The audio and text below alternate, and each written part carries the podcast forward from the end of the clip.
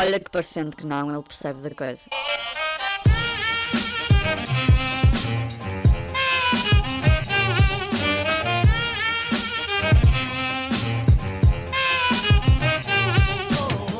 Maltinha, está tudo bem? Espero que esteja, espero que esteja tudo espetacular, espero que vocês estejam preparados para absorver este conhecimento, para absorver tudo aquilo que eu tenho para vos dizer, meus amigos, porque eu tenho de facto imensas coisas para vos dizer, eu tenho aqui muita coisa para dar de mim, tenho aqui, eu, todo eu sou um mar de, de coisa para coisar para vocês, percebem? Uh, isto foi cringe para caralho, eu admito, foi extremamente cringe, mas é o que há, meus amigos, eu realmente faço de tudo para conseguir ter uma introdução, mas não consigo arranjar aqui uma introdução.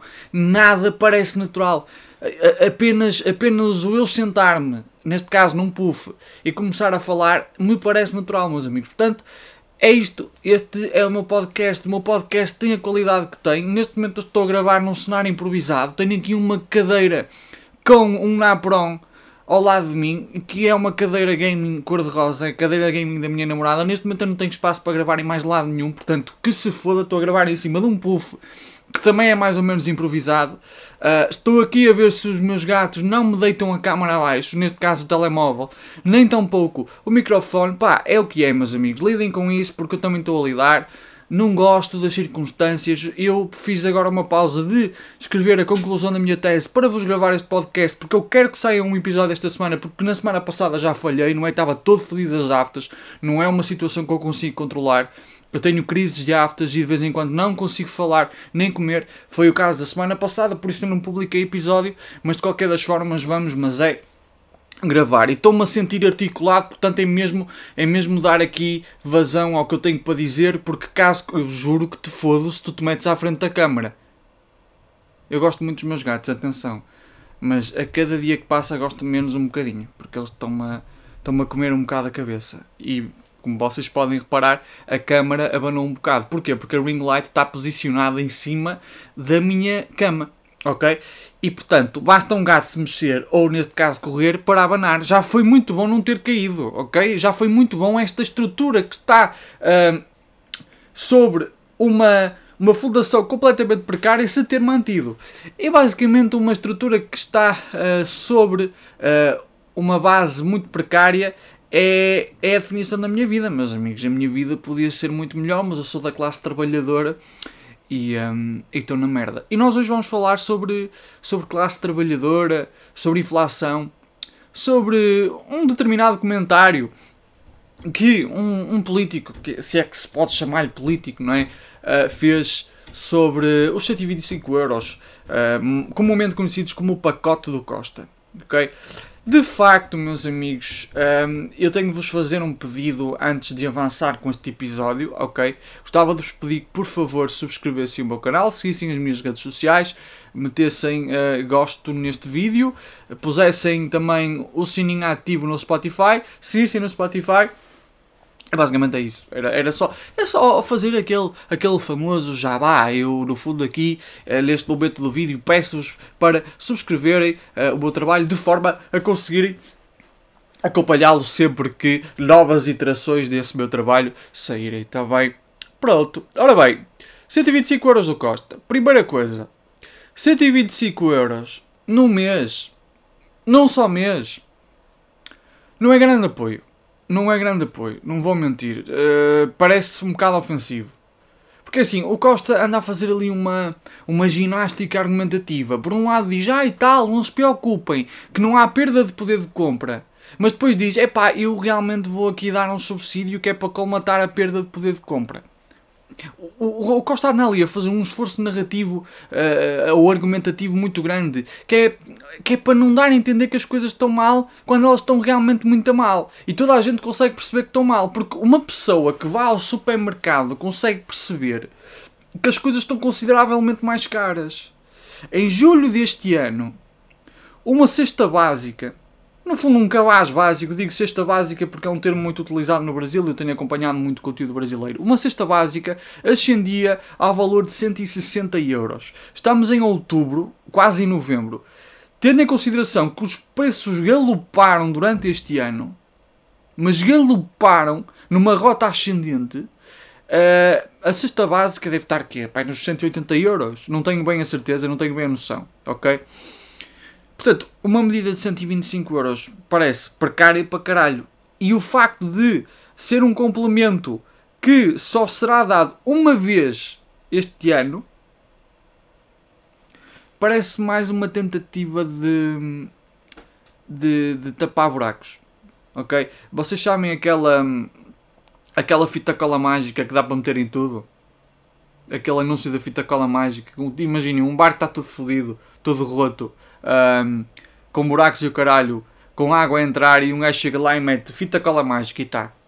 É, é o que me parece que o Costa está a tentar fazer. Eu acho que é uma medida muito, mas muito paliativa. Acho que é uma medida que tem mais.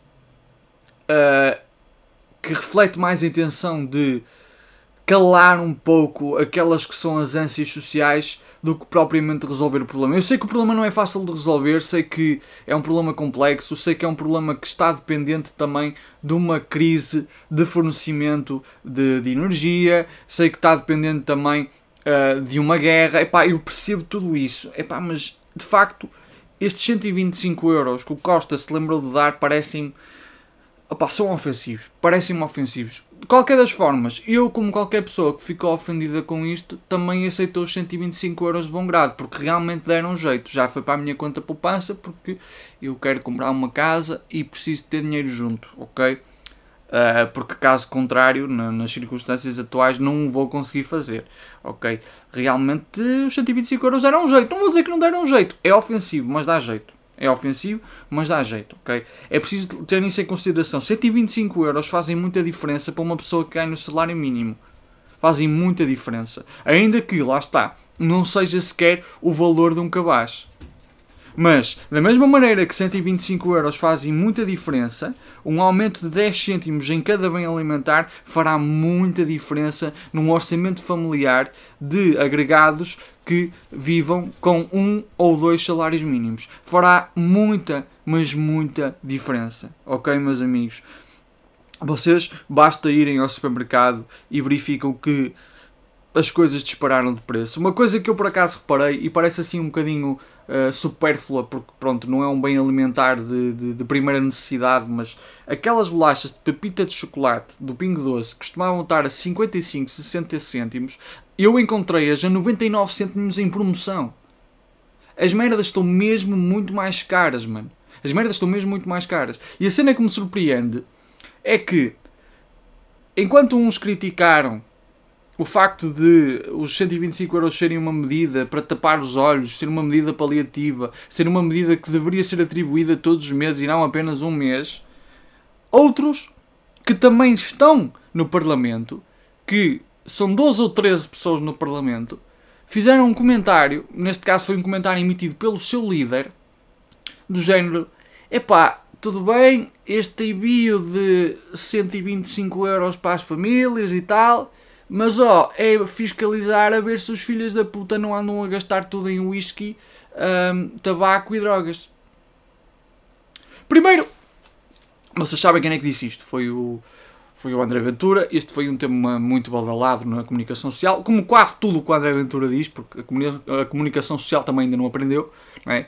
Infelizmente, uh, o gajo deveria ser uh, relegado a um papel de completa insignificância, mas não é, porque as porque a comunicação social tem um funcionamento e esse funcionamento é explicado por Gian Petro Mazzoleni, mas eu não vou aqui referir uh, fontes académicas porque não é o papel deste podcast. Num outro podcast poderei falar disto de uma forma mais aprofundada e eu abordo isto na minha dissertação de mestrado, mas que se foda. Ora bem, o Gebo do caralho, que não tem outro nome, primeiro falou de, de uma questão que eu acho que é um bocado difícil de praticar, que, que é, é a ideia de fiscalizar as pessoas uh, quanto ao seu consumo. Ou seja, eu estou a imaginar um jagunço da PID em cada pingo doce a ver onde é que a malta vai fazer compras. Estou a imaginar, estou a imaginar um gajo a comprar umas bolachas da marca branca porque o PID que está ao lado. Oh, sério, tu és incrível. Porque o PID que está ao lado vai fazer cara feia se ela decidir comprar uma chip mix. Por acaso já não existe, neste caso, umas, umas chips Ahoy. Estão a perceber? Uh, uh, parece, parece, parece que, que, que, agora o Chega quer que toda a gente tenha um fiscalizador pessoal que lhe vá ver em que é que ele está a gastar os apoios que foram concedidos pelo Estado. Apoios esses que resultaram dos contributos tributários dos contribuintes que agora estão a receber esses 125 euros de volta. Okay? Não é como se não, não estivesse a ser feita uma caridade. É que assim, já que os salários não vão ser aumentados para repor pelo menos a perda de poder de compra, pá, pelo menos que nos deixem gastar os 125 euros à vontade, caralho. Não é? Porque essa é a questão. E, e, e eu acho que é preciso perceber isto. A direita do André Ventura, que não é uma direita séria que não é uma direita com um projeto específico e concreto. É uma direita que veicula muitos preconceitos. E o preconceito fundamental é o preconceito contra o pobre. É aquela ideia que a iniciativa liberal também tem, de que o pobre só é pobre porque não sabe gastar dinheiro. de que o pobre só é pobre porque, ao invés de pegar nos 125 euros que o Costa lhe dá e investir, vai, vai, vai, vai gastar em, em álcool e drogas. Percebem? É essa ideia de que o pobre é quem tem mais agência no facto de ser pobre. E, e, esse preconceito de que o pobre não sabe utilizar o dinheiro é que justifica, por exemplo, a não subida de salários. Para quê dar mais dinheiro à classe trabalhadora se eles não se sabem gerir? Para quê? Para quê estar, eh, estar a aumentar-lhes os salários se eles depois não vão conseguir ascender socialmente porque não tiveram aulas de educação financeira e de empreendedorismo na escola? É, é, é, é esta narrativa que é veiculada pela, pela direita. Não é por toda a direita, há muita direita séria, mas é veiculada por uma grande parte da direita. A narrativa de que o pobre é pobre porque quer ser pobre ou porque não sabe não ser pobre. Pobreza não é uma questão de educação, meus amigos. Pobreza é uma questão de condições materiais. E agora eu vou-vos dizer uma coisa: para quem vive com o salário mínimo, para quem vive nas condições precárias que se vivem neste momento, com o um aumento das rendas devido ao aumento considerável da taxa Euribor, quem vive nessas condições não vai ter tempo para investir. Os 125 euros vão ser utilizados, sabem para quê? Para conseguir fazer face a umas contas que já não estão a fechar ao final do mês. Ok? Se calhar para conseguir comer melhor. Se calhar para conseguir comprar carne. Porque a carne aumentou de preço exponencialmente. Se calhar para conseguir passar de carne de porco para, sei lá, peixe, por exemplo, que costuma ser mais caro. Ou para conseguir diversificar um bocadinho mais a alimentação. Ou se pá, se pá, para ir comer fora. Uma vez. Porque o pobre, porque há esta ideia de que o pobre não pode comer fora de, que o pobre não se pode divertir, de que o pobre não pode ter lazer. Não, o pobre tem de pegar em todo o dinheiro que tem, suprir o mínimo de necessidades básicas e investir o resto que é para deixar de ser pobre. Como se ser pobre fosse um defeito moral. O pobre não se pode divertir. O pobre não tem direito a lazer. É essa a ideia que é veiculada. Porque mesmo que as pessoas gastassem todo o dinheiro em whisky, estavam apenas e só no seu direito de o fazer. Até porque os ricos também gastam muito dinheiro em cocaína. Não é? Estou só a dizer. Estou só a dizer. É, é, é isto que me irrita com o Chega. O Chega que se diz o partido do povo, o Chega que diz representar a voz do povo, o Chega que, que, que, que, que afirma intuir, André Ventura que afirma intuir a vontade do povo, tem um preconceito enorme contra pobres. Isto agora é uma coisa que eu vou dizer. Um, e vocês interpretem como quiserem. Mas.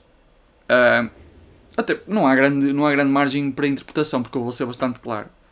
André Ventura faz parte da mesma família de movimentos que, por exemplo, é integrada por Jair Bolsonaro. Existe um ostracismo contra minorias? Existe. Existe um pretenso anti-elitismo uma, uma mobilização do descontentamento contra a classe política? Existe, sem dúvida. Mas tem, também existe um forte preconceito contra o pobre, contra a classe trabalhadora. E esse preconceito depois também se reflete na prática de políticas públicas que, ao invés de ajudarem a classe trabalhadora, irão oprimi-la. Isso aconteceu no governo de Bolsonaro. Isso aconteceu no, no governo anterior, que resultou do golpe, porque foi um golpe de Michel Temer. Não foi um golpe de Michel Temer, foi o governo de Michel Temer que resultou num golpe, percebam isso.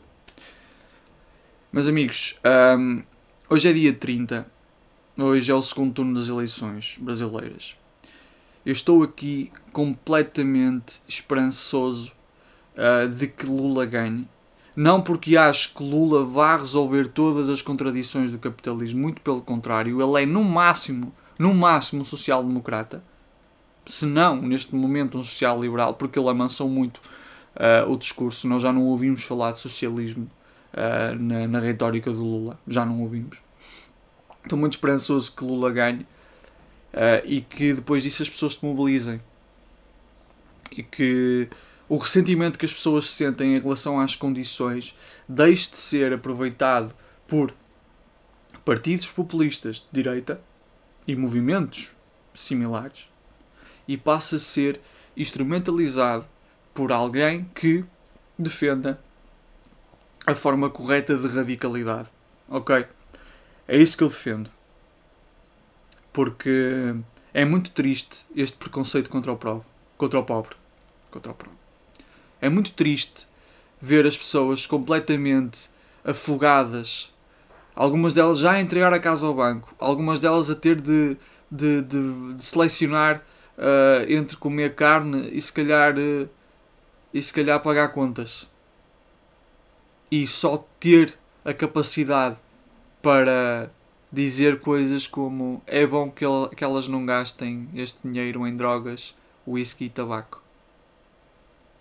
Esta ideia de que o pobre não tem direito a gerir como gasta o seu próprio dinheiro é extremamente perniciosa e demonstra que o que vivemos não é verdadeiramente uma democracia, mas antes uma ditadura da classe dominante, meus amigos. E essa ditadura da classe dominante apropria-se de todos os meios de fazer política, incluindo as instituições partidárias. Espero que Lula ganhe, sabendo que ele não vai resolver o problema, mas que pelo menos um capacho das classes dominantes vai ser derrotado. Ok? Obrigado por terem visto este episódio. Espero que tenham gostado. Um, teve um tom assim um bocado mais sério no final. Um, mas é isso, meus amigos. Até para a semana, se Deus quiser. E como eu não acredito em Deus, certamente haverá um. Já nem sei qual é, mas já nem sei o número, mas whatever. Já, haverá um episódio do, do Javar no Intelectual, meus amigos. Vá!